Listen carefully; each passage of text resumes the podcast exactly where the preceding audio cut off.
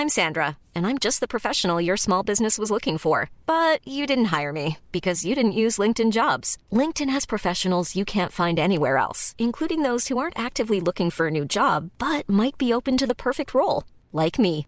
In a given month, over 70% of LinkedIn users don't visit other leading job sites. So if you're not looking on LinkedIn, you'll miss out on great candidates like Sandra. Start hiring professionals like a professional. Post your free job on linkedin.com/people today. Dices, es que si yo no estoy bien mentalmente, no va a funcionar nada más. Esto no es solamente como cuando te duele una rodilla. Sí, te duele una rodilla, pero mal que bien puedes seguir funcionando en las demás áreas de la vida. Si lo que te duele es la mente, para que nos entendamos haciendo un lenguaje simplón, si lo que está descabalado en ese momento es alguna de las emociones, eh, francamente es muy difícil tirar hacia adelante. Y además, normalmente no solemos explicar esto así, pero me gusta explicarlo de esta manera porque creo que se entiende mejor.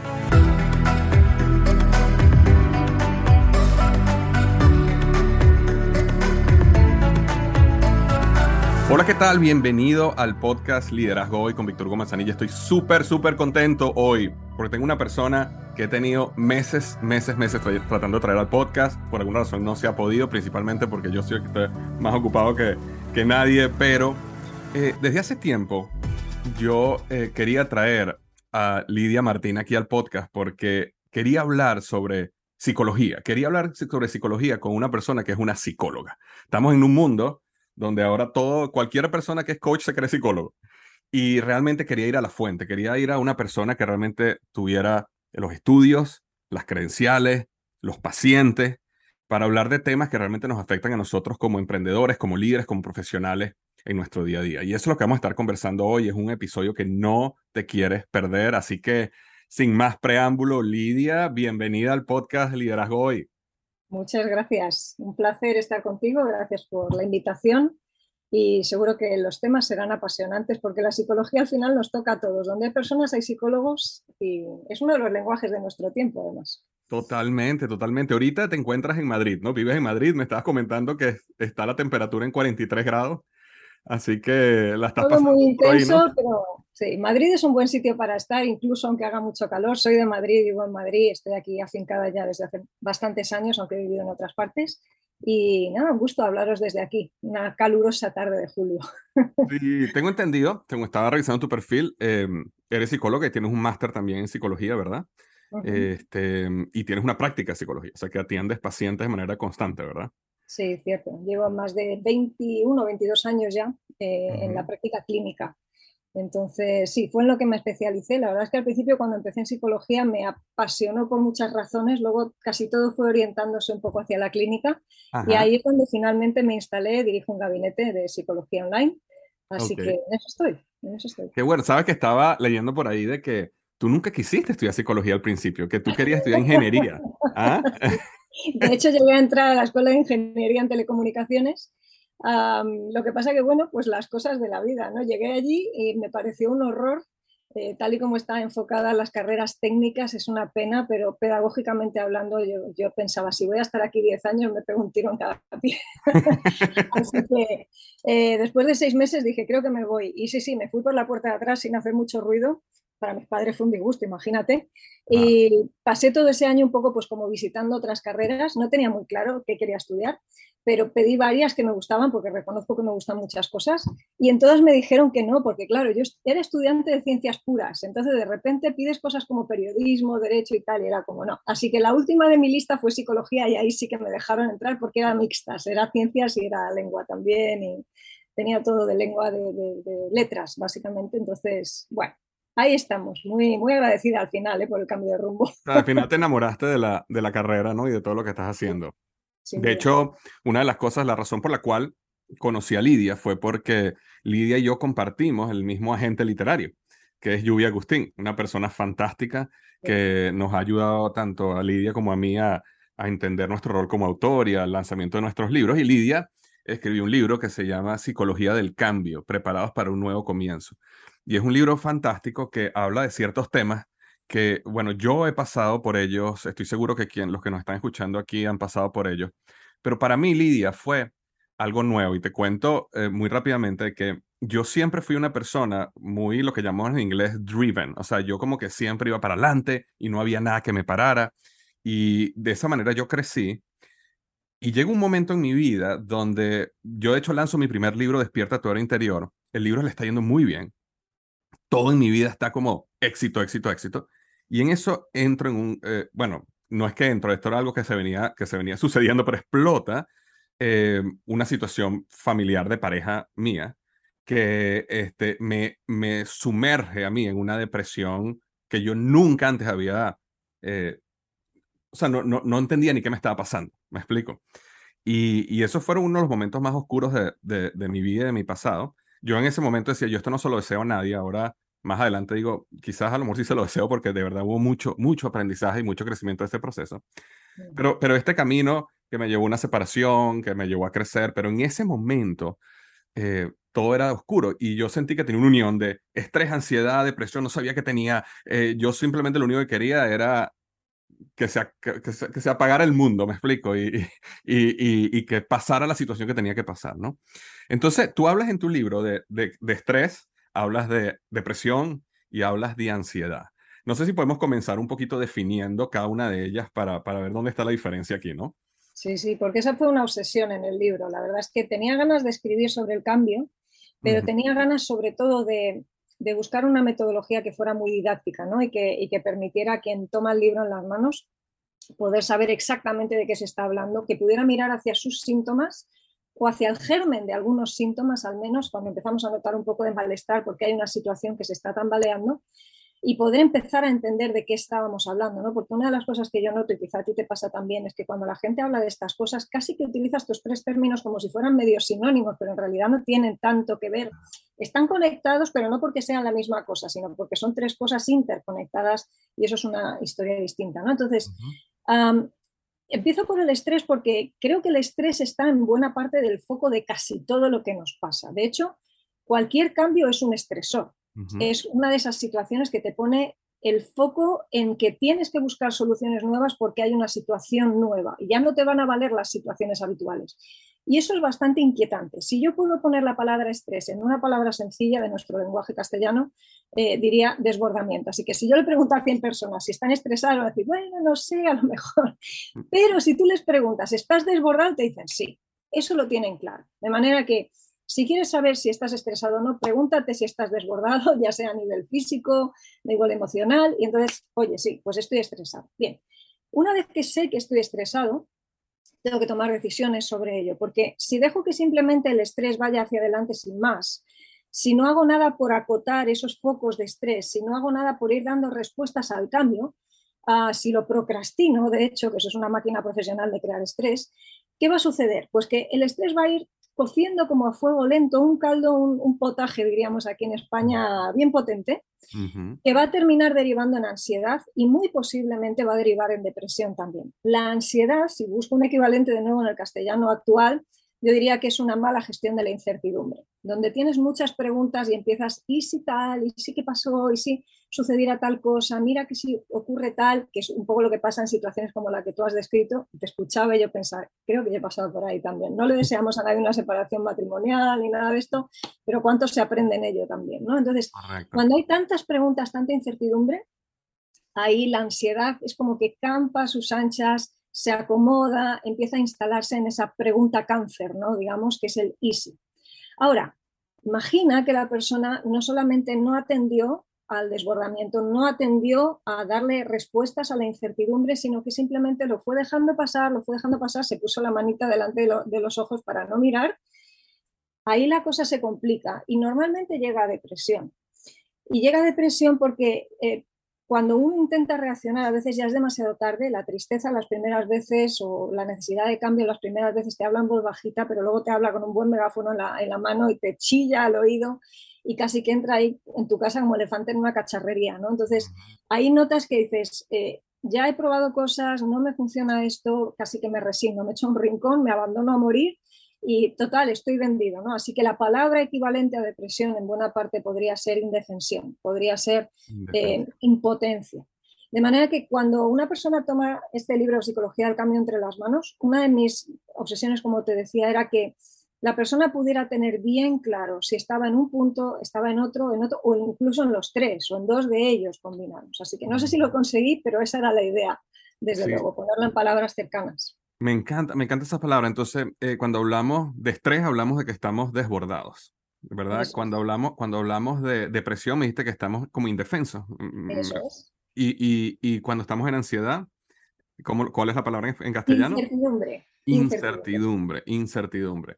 Sí, totalmente de acuerdo. El, eh, yo estaba pensando, cuando, cuando, cuando hacías el ejemplo que no se lo decíamos a nadie, una, una de las cosas, Livia, que yo aprendí a este proceso fue que antes de este proceso, eh, lo que yo consideraba éxito en la vida, estaba muy conectado con mi personalidad de ir para adelante y ganar y podía ser dinero, podía ser cosas, podía ser cualquier cosa, pero siempre tenía que ver con mi esfuerzo me va a llevar a alcanzar algo, ¿no? Y eso para mí es éxito y eso es lo que yo siempre estaba buscando. Y se transformó cuando yo pasé por este proceso perfecto, y con la palabra perfecta, indefenso. Era un, un, proceso donde yo no, yo no tenía el control, sentía que no tenía el control, este, y me di cuenta que realmente para mí, después de ese proceso, el éxito tenía que ver con tener un estado emocional de plenitud, de paz, de felicidad en, en mi vida. Eh, es como, es como cuando, cuando hay una frase que dice, una persona sana tiene 75 problemas, una persona enferma tiene un solo problema. Y, y, y, aún cuando tienes un hijo enfermo, él es uno y es el más grande del mundo, no existe más nada, ¿verdad? Entonces, a mí me pasó eso. Yo, yo cuando pasé por ese proceso, como que me di cuenta de que todos los demás problemas, yo tenía un problema y había entendido que ese problema ahora era cómo yo sano mi mente, porque si eso, si eso no está sano, no hay manera que, que, que logre esto. Es algo que estoy en línea con lo que tú has visto contigo y con tus pacientes. Totalmente. De hecho, me llamó la atención y por eso terminamos escribiendo el libro, que yo repetía esto a, la hora de, finalizar el día, echaba cuentas y decía, he repetido esto como 8 o 10 veces hoy. Era algo como muy recurrente que le pasaba a mucha, mucha, mucha gente, ha sido en el contexto de pandemia, pero no pasa solamente fuera de pandemia, o sea, dentro de pandemia ha pasado y pasa, sucede, sucede constantemente fuera de pandemia cada vez que tenemos que enfrentar algo así. Y efectivamente ahí es como que descubrimos una faceta distinta, como tú decías, de lo que significa ser exitoso, ¿no? Porque es verdad que quizá porque estamos en una época, me da la sensación hipermercantilista, eh, en la que todo se, mide a veces en términos de coste-beneficio, eh, claro, eh, uno mide el éxito de esa manera, pero no es hasta que uno está sintiéndose muy mal, hasta que uno se encuentra frente a esas cuotas tan enormes de malestar, que se da cuenta de lo importante que es autopreservarse, lo importante que es cuidarse, lo importante que es dosificarse, lo importante que es escoger bien determinadas prioridades, que no digo que no lo hicieras, ¿eh? pero yo sé que en mi vida muchas veces en las que ha habido malestar ha sido porque ha habido desequilibrios de este tipo, ¿no? Y efectivamente dices, es que si yo no estoy bien mentalmente, no va a funcionar nada más. Esto no es solamente como cuando te duele una rodilla, que sí, te duele una rodilla, pero mal que bien puede seguir funcionando en las demás áreas de la vida. Si lo que te duele es la mente, para que nos entendamos haciendo un lenguaje simplón, si lo que está descabalado en ese momento es alguna de las emociones, eh, francamente es muy difícil tirar hacia adelante. Y además, normalmente no solemos explicar esto así, pero me gusta explicarlo de esta manera porque creo que se entiende mejor. Cuando hablamos de depresión, por ejemplo, eh, la depresión tiene todo que ver con que todas las funciones que maneja el sistema nervioso central están funcionando muy por debajo de su media. Y eso implica desde la velocidad a la que frenamos cuando vemos un obstáculo en la carretera, o sea, cosas tan prácticas como esas, a la toma de decisiones, por ejemplo, a cómo ves el mundo. Cuando se habla de ver el mundo en color de rosa o verlo en negro, y la gente que está deprimida o que ha pasado por un periodo depresivo, pues reconoce haberlo visto todo en negro y esto está muy bien estudiado, ¿no? Eh, se ve en negro uno mismo, se ve en negro lo de, alrededor, se ve en negro el futuro. No es ninguna tontería, es que verdaderamente entramos en esa especie de visión de túnel, la percepción de la persona, la atención, la memoria, la concentración, todo está por debajo de la media. Entonces, eh, es, es, terrorífico verse en una situación de ese tipo, ser consciente de que el mundo no se para, de que no te puedes bajar del mundo, que tienes que seguir tomando decisiones, pero sabes que no estás operativo. Ahí sí te notas indefenso, por eso me parecía una palabra para, para describir esto muy, ¿Cómo, claro. ¿Cómo, cómo explicas, eh, Lidia, la, la, porque dentro del mundo de la depresión específicamente, y también estoy seguro que el de ansiedad, ¿no? Hay, hay, hay como una dualidad entre la parte, digamos, voy a llamarla psicológica, mental, pensamientos, rumiar en pensamientos, eh, pensamientos limitantes, preguntas que estás haciendo incorrectas, ¿no? Que tiene que ver con esta área etérea del pensamiento. Pero también está toda esta área química, ¿no? Donde, donde te dicen serotonina y dopamina y tu cerebro está inflamado. No sé, o sea, estoy aquí diciendo lo, lo poco que yo leí ahí allá, ¿no? Eh, ¿Cómo se unen ambas?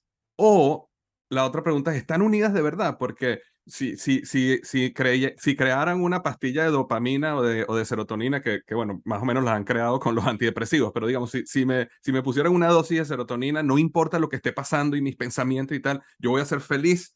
Eh, entonces, bueno, yo creo que la pregunta al final es la química o es la manera que pienso o es las dos cosas. Sí, pues aquí hicieron un esfuerzo importante hace unos años por hacer estudios que, intentaban averiguar cuáles eran los tratamientos verdaderamente eficaces para la depresión. Y la conclusión eh, inequívoca y prácticamente, bueno, pues eso, muy, muy firme a la que llegaron fue que el mejor tratamiento para la depresión es la combinación entre farmacología, una farmacología a dosis bajas normalmente, eh, que si se puede evitar combinarla con ansiolíticos mejor. A veces se combina con ansiolíticos porque la medicación antidepresiva tarda 3-4 semanas en hacer efecto. Entonces a veces cubren ese gap, digamos, con ansiolíticos, ¿no? Pero combinada con psicoterapia. ¿Por qué? Justo por lo que tú decías. Mira, te, te lo conecto de una manera muy sencilla, tal y como lo hemos estado hablando antes, ya que hemos mencionado estrés y ansiedad. Buena parte de las depresiones vienen de focos previos no manejados de estrés y de ansiedad, cosas que hemos ido ignorando.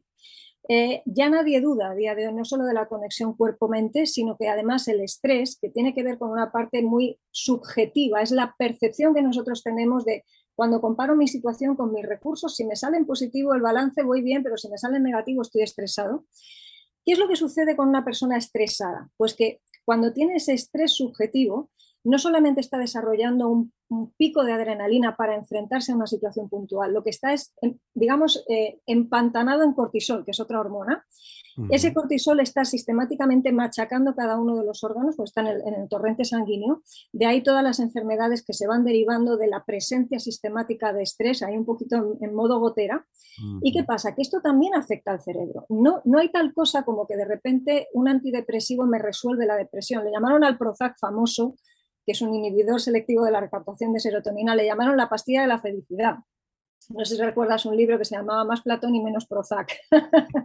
Pero hablaban de esto un poco, ¿no? Fue el boom en ese momento de estos nuevos antidepresivos de nueva generación y en ese momento pues parecía que es que aquello era la panacea, ¿no? Y, ese libro fue muy crítico, lógicamente, con esa mentalidad de la panacea. Algunos la siguen teniendo, pero lo que sí que es cierto es que los cerebros que están atravesando por procesos depresivos tienen menores niveles, por lo menos, de disponibilidad de esa serotonina. Los, digamos, los circuitos, mejor dicho, que utilizan serotonina, entre otras cosas, también noradrenalina, dopamina, están funcionando, digamos, más lento. Lo que hace, de hecho, este tipo de medicamentos no es darte un plus de serotonina, sino que lo que hace es que de alguna manera entre dos neuronas en la que una se está pidiendo a la otra la serotonina que tiene en su despensa, pero que ésta necesita, lo que hace esa, esa medicación es eliminar la burocracia entre las dos neuronas. La primera se la pediría a la segunda, abriría sus compuertas, la otra también, pasaría al, al, espacio entre neuronas, la segunda lo cogería, la de vuelta, volvería a retomar la que sobra. Con esto no. El medicamento lo que hace es decir, ¿sabes qué? Mira, la que sobró la dejamos en un buffet libre ahí entre las dos neuronas y cuando la necesites la coges. Es como un acto de generosidad por parte de las que tienen sus reservas. ¿no? Esto es lo que está haciendo realmente la medicación. Pero ¿qué sucede? Que solamente eso no funciona, porque para empezar, a ver, son medicamentos que como todo tienen sus efectos secundarios. Yo suelo decir que aquí un cocido madrileño también tiene sus efectos secundarios. Hay cosas de las que no se puede ni se debe abusar, ¿no? Ni podemos sustituir una sana alimentación por estar comiendo cocido ni jamón serrano a todas horas, está claro, Aquí no podemos sustituir un aprendizaje, ya eso quiero oír, un aprendizaje sobre cómo interpretar el mundo de una manera mejor, más ajustada, más realista, más amoldada a lo que la realidad nos dice, por tomarnos tres pastillas que, perdóname, eso es el camino fácil. O sea, yo entiendo que es súper tentador y todos hemos estado tentados a eso cuando nos hemos encontrado mal, echar mano del antidepresivo, de repente veo en rosa lo que hace un rato veía en gris oscuro. Eh, eso es una trampa. Eso es una trampa. Entonces, nunca lo voy a recomendar. Que hay momentos en los que el antidepresivo puede ser muy útil, sin duda, y el ansiolítico también. Yo recuerdo en la época del divorcio, por ejemplo, estar tomando pastillas para dormir, porque sé que con una hora, hora y media de sueño no se puede ir a trabajar y estar ocho horas al día escuchando a personas, está claro. Pero una cosa es puntualmente hacer un uso de eso mientras estás desarrollando herramientas y otra cosa bien distinta es voy a utilizar eso como muleta y casi como parapeto o excusa para no hacer lo que siempre tuve que hacer, que era abordar este asunto, ponerle rostro, ir de frente, como tú decías, ahí bien, bien directo hacia adelante, y eso duele, es cierto. Pero ahí es donde hay el verdadero aprendizaje, donde se remonta. Claro, claro. Sabes que yo lo que había visto, evidentemente yo sé que, sé que hay muchas personas que se sienten un poco tristes y ya quieren un antidepresivo, ¿no? Y ese, y ese es un extremo. Pero yo también, uno de los problemas que yo he visto, por alguna razón, mi círculo de amigos y conocidos que han pasado por procesos depresivos, he visto lo contrario. Es como, es como que ellos satanizan el antidepresivo y es como que no, no, no, no, yo no necesito medicación, yo puedo yo.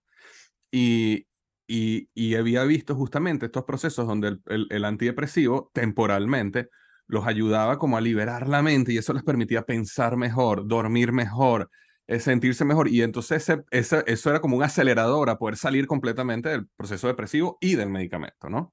Yo suelo explicar que el antidepresivo para mí es, eh, es como un poco una, una, chispa con la que tú enciendes un fuego que de otra manera en ese momento, teniendo cero conocimiento sobre cómo se enciende un fuego, no podrías encender. Es decir, es la gran diferencia entre irte a acampar y tener que hacer una hoguera con un pedernal o ir sin pedernal. Te puedes poner allí con el palito y la piedra si quieres, pero a lo mejor te tiras tres años para hacer un fuego.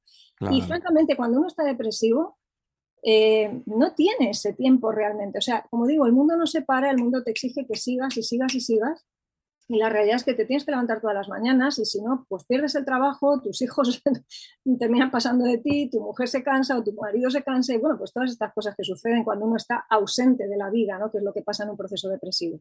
Entonces, creo que es tan importante entender que eh, hay muchas cosas que tristemente, en vez de verlas en grises, nos hemos eh, puesto en la determinación de que es o blanco o negro, o lo satanizamos, como dices, o de repente le ponemos un altar y mm. parece que es sana, sana antidepresivo, ¿no?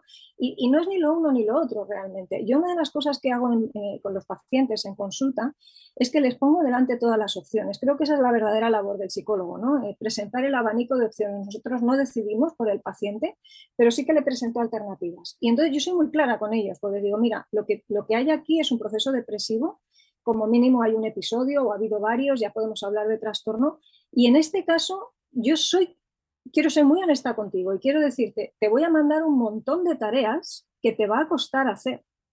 Entonces, puedes intentar hacerlas a pelo, como decimos aquí, ¿no? a pecho descubierto y sin ayuda, y yo voy a estar ahí animándote para que si quieres hacerlo así, lo vamos a intentar, pero ten en cuenta que puede suceder que incluso queriendo no puedas. Y para eso está el antidepresivo, porque el antidepresivo lo que hace es que enciende esa mecha o enciende esa chispa y tú y yo ya nos dedicamos a echarle leña a ese fuego. Luego, cuando retiremos eh, el, el, medicamento, con las herramientas que yo te haya podido dar y que tú hayas podido integrar para ir manteniendo ese fuego, ya tú sigues manteniendo tu fuego. Continúas y no necesitas el antidepresivo, lo puedes dejar atrás, fue una ayuda puntual. Pero me pregunto, y esto no sé si es que yo soy así de rara, eh, ¿Por qué tenemos tanta reticencia, por ejemplo, con un antidepresivo cuando ninguno nos vamos al dentista y nos quitamos las muelas a las bravas? Todo el mundo se pone anestesia.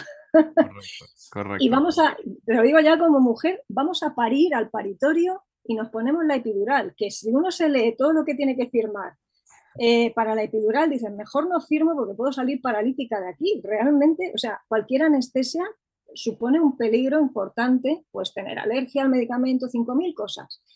Veo a gente que se pone, perdóname, hasta las narices de alcohol los fines de semana. Eso sí, no le pongas un antidepresivo delante porque eso es malo para la salud. Y entonces entramos ahí en ciertas contradicciones, ¿no? Y, y yo he visto una, una, de las contradicciones que he visto mucho eh, dentro, de, digamos, del mundo religioso, llamémoslo así, ¿no? De, de las iglesias cristianas, católicas, inclusive otras religiones, es, es, es esa o sea, voy a decir algo que a lo mejor va a sonar mal, pero es la manera que lo puedo expresar, ¿no? Pero es esa sobredependencia en Dios, donde eh, básicamente el mensaje es, o sea, si tú realmente crees en Dios, entonces tú, tú deberías, Dios te va a ayudar a salir y tú deberías creer en Dios. Y cualquier cosa extra que hagas, estás básicamente es una, es una falta de fe tuya, especialmente cuando es un químico que fue creado por un hombre que lo vende una farmacéutica que está haciendo millonaria, ¿no? Entonces, ahí creo que hay algo ahí dentro del mundo cristiano, o digamos religioso, porque no es solamente el mundo cristiano que, que no ayuda a, los, a las personas a salir del proceso depresivo. Yo particularmente, cuando está pasando un proceso depresivo, este, las personas alrededor mío de la iglesia cristiana que, que, que supieron de mi proceso depresivo, de verdad que no me, ahorita siento que no, no fueron una ayuda para mí, ¿ok? Este, porque su, su mensaje siempre era, ora más, eh, lee más la Biblia, eh, y, era, y era nuevamente a la acción, es como, haz más, haz más, haz más, haz más de esto y confía. Y ese proceso a mí lo hice y no me ayudó. O sea, yo, yo, yo, yo siento como pasé también por un proceso de decepción también de todo este proceso, ¿no? Entonces, yo sé que tú estás un poquito en los dos mundos, ¿no? Pero me imagino que también has visto eso un poco, ¿no? Y, y, no sé si a lo mejor te han, te, han, te han retado por eso a ti. Bueno, a mí yo creo, que soy bastante molesta para mucha gente en general. no, te lo digo porque, claro, en, en, mi caso es como que se reúnen varias cosas, ¿no? Eh, mujer dedicada a la psicología, que para algunos es como el demonio con patas hoy en día en el mundo, para la gente del mundo cristiano a veces, eh, divorciada, vuelta a casar, con ministerio público, ¿para qué queremos más? Olvídate, ¿no? Entonces, has perdido toda credibilidad, tienes casi una plaza fija en el infierno para algunos, ¿no? Hay cosas que me dan francamente igual, eh, mi conciencia responde delante de otro, ¿no? Pero eh, es cierto que existe todo esto, digamos, dentro del contexto eh, cristiano, ¿no? Y, creo que en otros contextos también. Sin embargo, fíjate, sin, sin, intención de querer dañar a nadie, hago, hago este comentario y es, me llama mucho la atención cómo particularmente sobre la psicología, por ejemplo, se hace mucha carga de tintas en estas cosas cuando no se hace, por ejemplo, en la medicina o no se hace, por ejemplo, en otro tipo de ciencias. ¿no? Eh, no se le critica, por ejemplo, a un juez o a un abogado que no use su espacio de trabajo para comunicar ciertas cosas que tienen que ver con la fe, por ejemplo. ¿no? O qué pasa cuando, cuando nos duele el estómago, pues que vamos al médico, nadie te dice ora más. Y, oye, que orar más estaría muy bien en todos los casos, verás. Pero ahí es donde creo también que hay un, nivel grande de ignorancia y, me duele en un sentido porque creo que además eh, los cristianos deberíamos ser quienes estamos, quienes estuviéramos más alineados en un sentido con la ciencia, porque si la ciencia realmente busca la verdad y la encuentra, la verdad es una. Quizás no llegaste a ella por la vía espiritual, pero Dios da capacidad a las personas para, para captar conocimientos, estudiar el comportamiento humano. Entonces, sin entrar mucho en estos temas, ¿no? pero es verdad que se ha demonizado mucho y mucha gente que llega a la consulta directamente llega con mucha reticencia por este tipo de cosas, ¿no? Eh, eligen, me eligen a mí en este caso no porque soy la que les pillo más cerca de casa, ni la que soy mejor en mi trabajo seguramente, sino porque simplemente quieren no sentirse juzgados por una parte, han descubierto en ti un profesional que, como dices, combina los dos mundos, no porque así vendes más o llegas a más gente, sino porque realmente eh, uno ve la profesión y piensa en lo que conoce de, la fe y de la fe y piensa en lo que conoce de la profesión y hay tantas conexiones y es una pena tan grande. Eh, tener esos dos elementos, esas dos herramientas y tener que renunciar a una de ellas cuando en realidad, honestamente, yo tengo tan claro que no llegué a la psicología por mi propio pie, sino que me llevó alguien que directamente pienso, mira, tiene que haber una utilidad en esto, ¿no? Ahora, creo que ponemos muchas cargas pesadas sobre la gente. Eh, tristemente, y que muchas veces, como tú dices, eso al final lleva a una decepción, ya no solo con la iglesia, sino eh, con, el, con, con, la persona real que hay detrás de la fe, ¿no? Al final terminamos mezclándolo todo y es muy, muy fácil sentirse decepcionado por todo esto, en definitiva. Totalmente, totalmente. Fíjate que quería, quería hacerte una pregunta también acerca de, un poquito antes del estrés, hablemos un poquito acerca de cuando te sientes triste, cuando te sientes frustrado, porque la otra cosa que yo veo que está pasando ahorita mucho, Lidia, es que el, el, e, estamos también en, una, en, una, en un camino donde si tú no te estás sintiendo bien todo el tiempo, entonces hay un problema en ti, ¿no? Y, y, y una de las cosas que estaba el otro día eh, leyendo, eh, o escuchando, perdón, una entrevista, hablaba de esta dopamina, eh, del ciclo de la dopamina, y a lo mejor lo voy a decir mal, por favor, y corrígeme, pero la idea, pues, que, que tomé del podcast era que, como la dopamina era como un, como un sub y baja, ¿no? Entonces, si uno no tenía el bajo, uno no apreciaba el alto. y, y, eso, que era uno de los problemas que traían las redes sociales, porque estamos todo el tiempo, queremos la, la segregación de dopamina en el momento, ¿verdad? Em, entonces yo me puse a pensar y yo dije, bueno, esto sucede en otras áreas de la vida también, ¿no? Si uno, yo estuve, yo viví en Cincinnati con un invierno espantoso y ahora vivo en Florida y yo aprecio mucho más el verano ahora que lo que lo apreciaba antes porque yo crecí en verano, para mí el verano era normal hasta que viví en el invierno, ¿no? Entonces uno, uno aprende que el, el, el, dolor te lleva a disfrutar más las cosas. Ahora, ¿Qué pasa entonces en ese mundo donde todo el tiempo tenemos que estar felices? ¿E-, ¿Es eso posible o también tenemos que aprender a, a entender de que hay ciclos y debemos aprender a aceptarlos y vivir con ellos, ¿no? Sí, yo suelo decir que no se puede estar todo el tiempo en la parte alta de la noria. Si es una noria, tiene parte de arriba, tiene parte de abajo y parte del disfrute del viaje en una noria o en un tío vivo es precisamente el, el movimiento, ¿no? el estar pues, a ratos arriba, a ratos abajo y como tú dices, eh, para poder apreciar los contrastes hace falta tener esos contrastes. ¿no?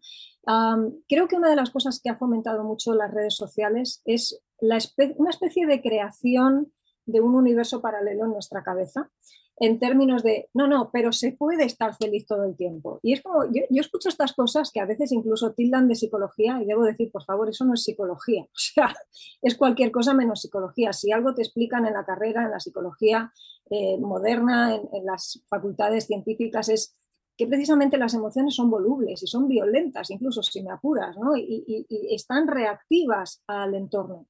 Y si vivimos en un entorno cambiante, nuestras emociones van a ser cambiantes y eso implica momentos high y momentos low. Es inevitable.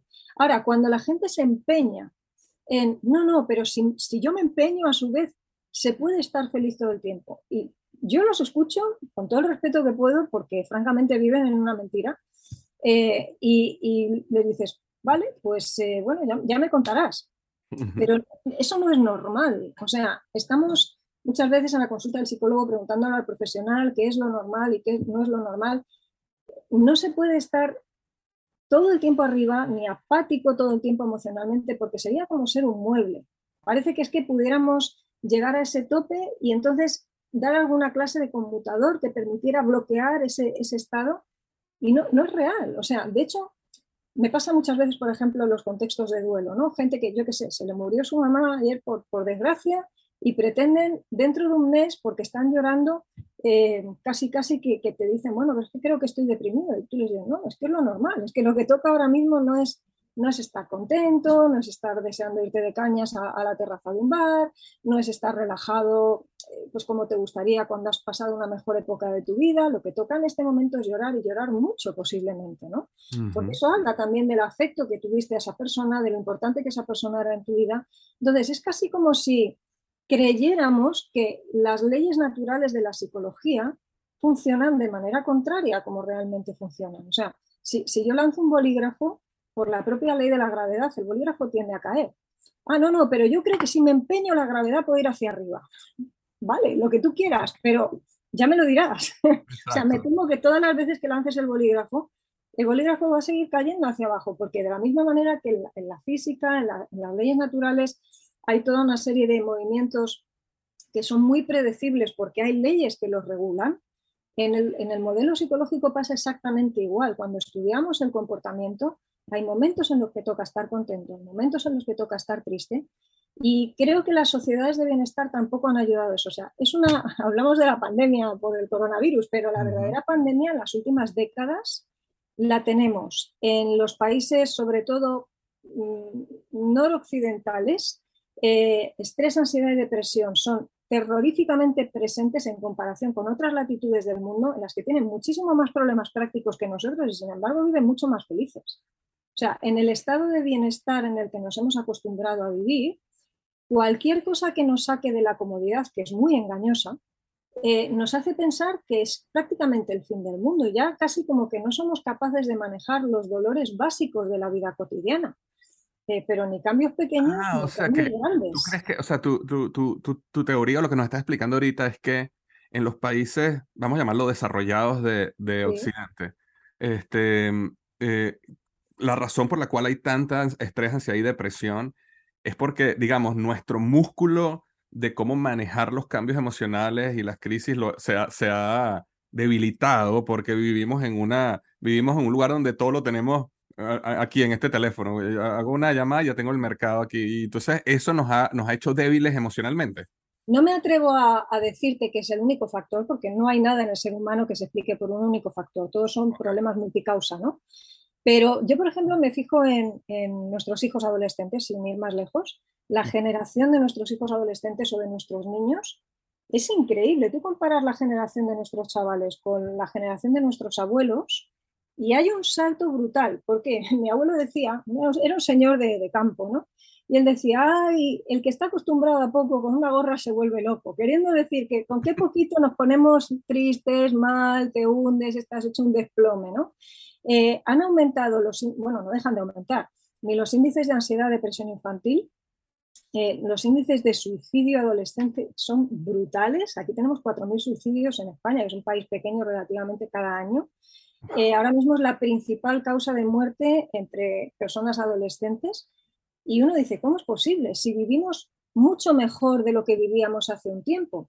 Bueno, pues porque estamos tan acostumbrados a que todo lo tenemos al alcance, a vivir muy rápido. Nos fijamos en, el estrés que le causa a cualquier chaval ver que el wifi va más lento, por ejemplo, y, y, no toleran niveles de frustración que son básicos y elementales. O sea, buscar una palabra en el diccionario, eso es un horror todo lo, que, todo lo que expresan muchas veces es tremendamente exagerado, las emociones las viven con ese nivel de intensidad, están hiper sobreestimulados. Eh, hemos perdido en ese sentido, digamos, eh, la medida bien calibrada de cómo funciona la vida.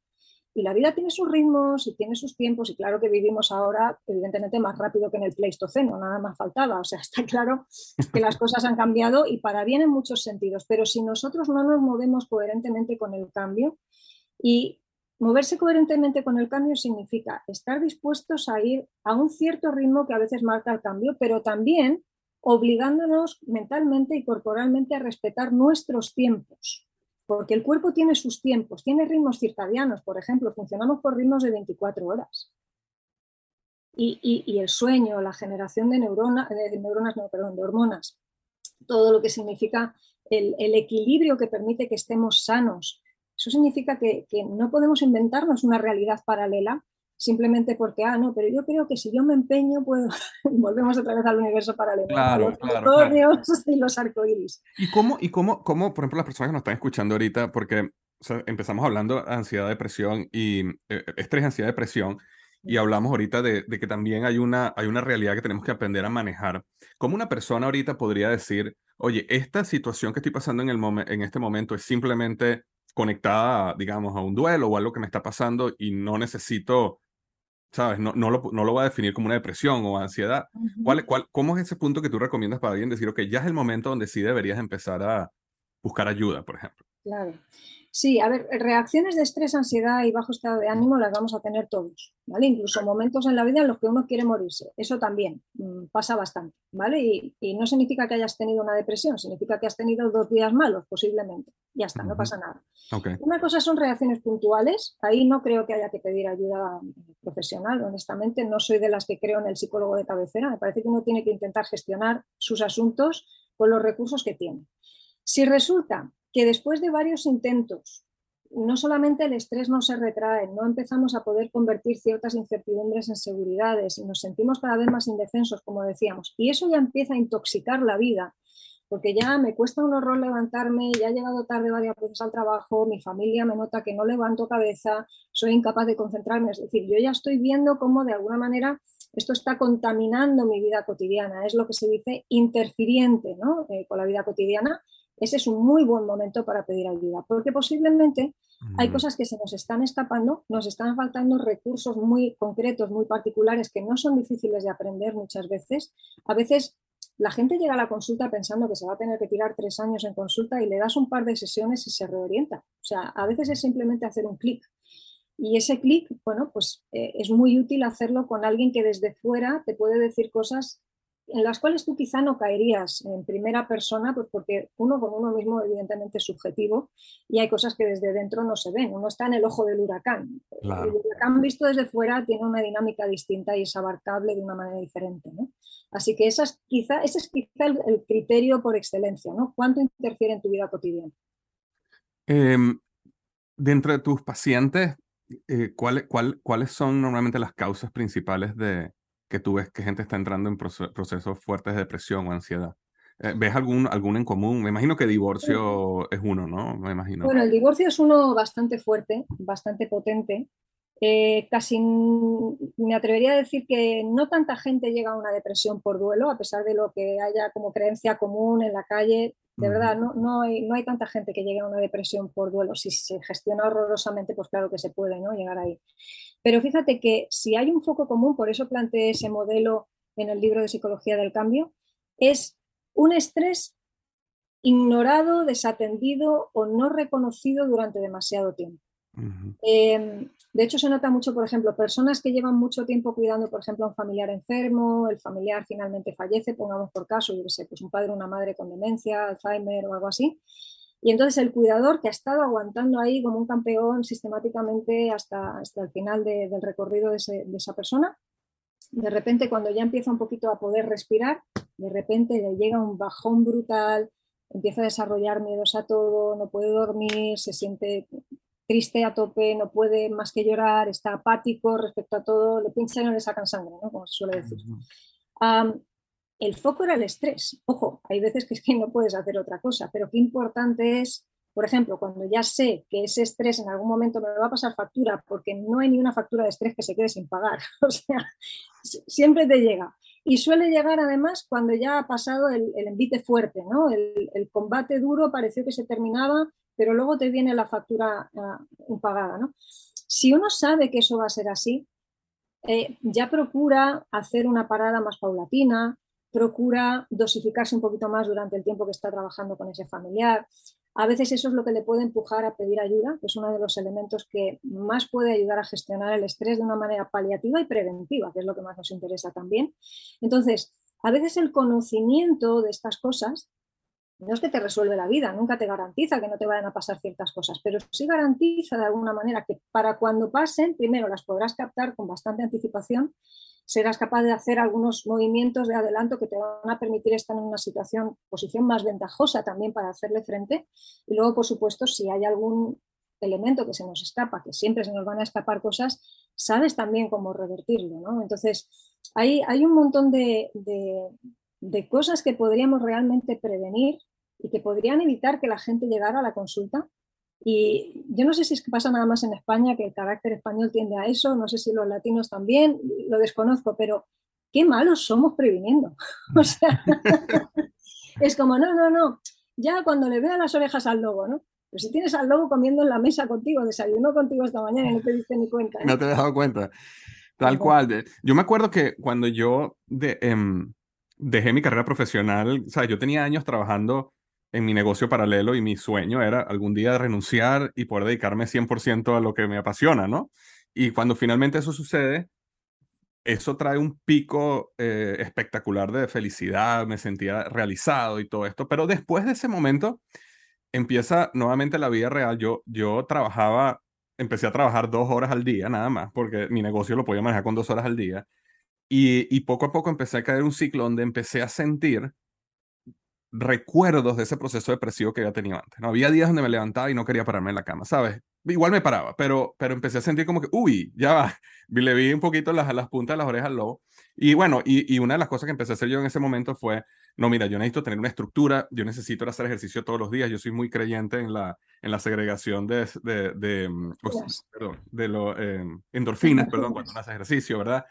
Y, y, entonces tengo que hacer ejercicio y tengo que hacer esto. Y entonces empecé a organizar mi vida de una manera para prevenir, ¿no? Porque empecé a tener esas, esas, esas señales de que algo mal podía volver a venir. Y quería preguntarte, las personas que nos están escuchando ahorita que, que está, se sienten en estos casos de estrés ansiedad o depresión, eh, ¿cuáles son ciertas cosas prácticas que tú les puedes recomendar a ellos eh, que pueden empezar a aplicar ahorita?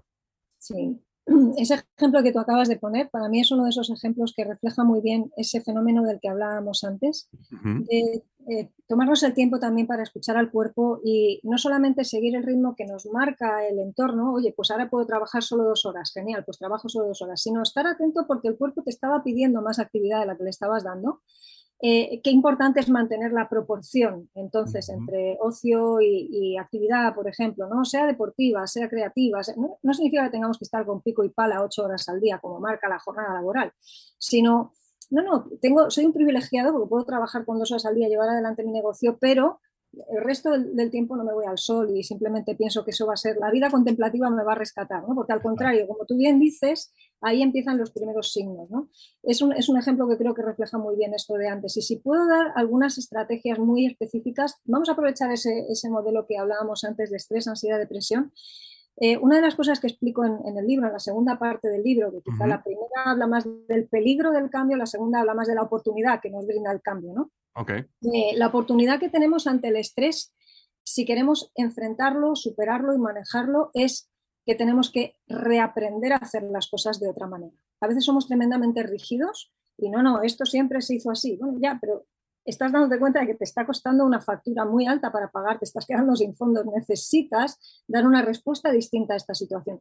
¿Por qué no te planeas? Entonces, tú en ese caso, por ejemplo, lo que hiciste fue, ante los primeros signos de, de bajo estado de ánimo, y ante el estrés que te estaba produciendo también, el que hago ahora con mi día, cuando ya termino de trabajar, ¿qué pasa con esto? Es, oye, ¿y si reaprendo a hacer las cosas de otra manera? ¿Y si introduzco ahí estructura, deporte, veo cómo responde mi cuerpo? Y efectivamente, mi cuerpo y mi mente empiezan a responder de esa manera. seguramente en ese proceso quizá te preguntaste, bueno, ¿y si resulta que esto dura para siempre? ¿Y si vuelvo otra vez a aquella depresión? ¿Y si resulta que, ¿no? Ahí aparece la ansiedad, aunque sea de manera muy germinal, la manera en la que enfrentamos el estrés es reaprender, la que hacemos eh, práctica para, eh, digamos, manejar la ansiedad es enfrentarnos a los miedos. Oye, no me voy a quedar en la incertidumbre de ¿y si pasa? Es como, no, no, me voy a remangar, voy a introducir esa estructura, voy a, voy a reaprender que puedo hacer las cosas de otra manera, voy a estar observando y evaluando qué pasa aquí. De repente empiezo a convertir algunas incertidumbres en seguridades. Ay, yo noto que si hago dos horas de deporte al día, funciono mejor, duermo mejor por la noche, estoy más activo, estoy más operativo en el poco o mucho rato que trabajo. El estado de ánimo es súper, súper agradecido con estas cosas. Y entonces, eh, cuando hemos reaprendido a hacer ciertas cosas de una manera distinta, cuando enfrentamos el miedo que tenemos a que todo colapse y empezamos a ocuparnos en vez de a preocuparnos, lo que suele suceder es que curiosamente la parte más depresiva empieza a recular, empieza a, retraerse, a ir desapareciendo de manera natural. Es la forma que tiene la mente también de decirnos, acertaste, o sea, por ahí vas bien, ¿no? O diríamos aquí, de ese caldo toma tres tazas que te viene estupendo, ¿no? Entonces, eh, en, esa, en esa parte de cómo enfrento entonces esa indefensión, es, oye, ¿por qué no te planteas que sí que hay cosas que puedes hacer? Es decir, no estás vendido a la situación, hay que elaborar la tristeza que estás sintiendo, hay que elaborar esa sensación de impotencia. No puedes cambiar un día de lluvia, pero tú puedes decidir si llevas paraguas o no lo llevas, a qué hora vas a salir a la calle, cuánto tiempo vas a estar fuera, si te mojas, qué vas a hacer. Eh, hay 50.000 cosas que uno puede establecer alrededor de una circunstancia adversa y por tanto no estamos vendidos, fíjate, voy a ser muy directa y muy clara en esto. Y seguramente a ti te ha pasado viéndolo en otras personas, como a mí me ha pasado observando, por ejemplo, amigos que han enfrentado enfermedades terminales, que incluso han fallecido en el proceso, pero han sabido eh, no solamente abordar todo eso desde un sentido de dignidad absolutamente alucinante, es que no han tirado la toalla en ningún momento. Es decir, en todo momento han dicho, mira, sabes que yo no puedo cambiar las circunstancias, pero puedo decidir cómo voy a tratar a mis familiares que me cuidan, cómo voy a, qué legado voy a dejar en estos días, qué cosas quiero decir, cuáles no quiero decir porque no van a aportar nada. Y, hemos visto realmente en la pandemia, por ejemplo, falleció un amigo muy querido nuestro después de cuatro meses y medio en la unidad de cuidados intensivos. Parecía que remontaba, consiguieron quitarle el respirador y luego pues, eh, fue bastante complejo todo porque fue un hongo finalmente lo que devoró la parte sana de los pulmones después de tener COVID durante un montón de tiempo. no lo hemos visto en ese sentido flaquear. O sea, eh, ha sido una persona que ha sido un ejemplo para nosotros porque incluso en situaciones de ese tipo, incluso ante la muerte, incluso ante una enfermedad terminal, la persona puede tomar decisiones que marcan radicalmente no solamente cómo se vive y cómo se muere, sino cómo van a vivir esa vida y muerte también quienes están alrededor. Así que no creo en el tirar la, toalla, no creo en el rendirse. Creo que mientras hay aire hay que respirarlo. Así que esas serían las tres consignas, reaprender, enfrentarnos, elaborar. Qué bonito, qué bonito y qué, qué real. De verdad que Eh, Lidia, esto ha sido fantástico tenerte aquí en el podcast eh, y quisiera, bueno, te voy a tener otra vez porque de verdad hay, hay, muchos otros temas que quiero profundizar más también en toda esta área, así que eh, por favor aquí tienes la puerta abierta para también cuando, cuando tengas cosas nuevas que quieras conversar por acá, fue una, una charla muy, muy amena. Cuéntanos las personas que quieren bueno, las personas que quieren comprar el libro, ya saben, el libro se llama Psicología del Cambio, preparados para un nuevo comienzo. Ya ustedes conocieron eh, a, Lidia y la sabiduría que tiene y el conocimiento, así que el libro es lo mejor de lo mejor de ella escrito en un libro eh, y por su, yo, lo, en Amazon lo pueden conseguir, lo pueden conseguir en su librería local, pero si alguien quiere estar en contacto contigo, Lidia, si alguien quisiera lo mejor eh, creo que ofreces terapia también online, ¿no? Si alguien quisiera necesitar terapia, eh, ¿cómo, dónde, ¿dónde te pueden conseguir? Sí, es muy fácil encontrarme porque mi nombre es sencillo, Lidia Martín, y lidiamartin.com es mi casa, es su casa, así que pueden allí localizarme fácilmente. Desde ahí se llega al podcast, al mundo con otros ojos, se llega a redes sociales, se llega a las publicaciones también, se llega a materiales gratuitos, a un espacio de prevención también. Así que bueno, ahí pueden encontrar todo lo que tiene que ver conmigo y como digo, a su casa. Yo lo voy a dejar en las notas del podcast, eh, lidiamartin.com. De todas maneras, tú tienes un podcast, Lidia, ¿verdad? Sí. Ya que nos están escuchando en el podcast, eh, yo creo que facilito que la gente te busque y se suscriba a tu podcast. ¿Cuál es, ¿Cuál es el nombre de tu podcast? Sí, El Mundo con otros ojos. El Mundo con otros ojos de Lidia Martín. Así que ahí también rapidito te puedes suscribir ahí mismo en tu app para que puedas escuchar eh, todo lo que hablamos hoy, pero bueno, multiplicado por días porque lo puedes, lo puedes ver semana a semana. Lidia, ha sido un placer tenerte acá en el podcast. De verdad que qué conversación tan interesante, inteligente.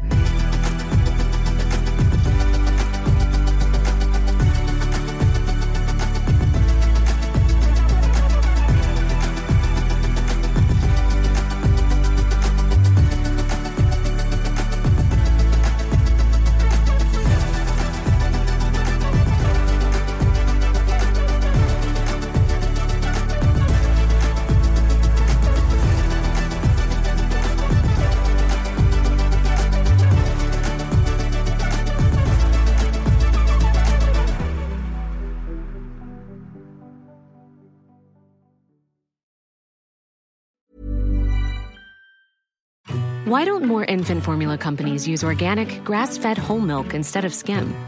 Why don't more infant formula companies use the latest breast milk science? Why don't more infant formula companies run their own clinical trials? Why don't more infant formula companies use more of the proteins found in breast milk? Why don't more infant formula companies have their own factories instead of outsourcing their manufacturing? We wondered the same thing. So we made ByHeart, a better formula for formula. Learn more at byheart.com.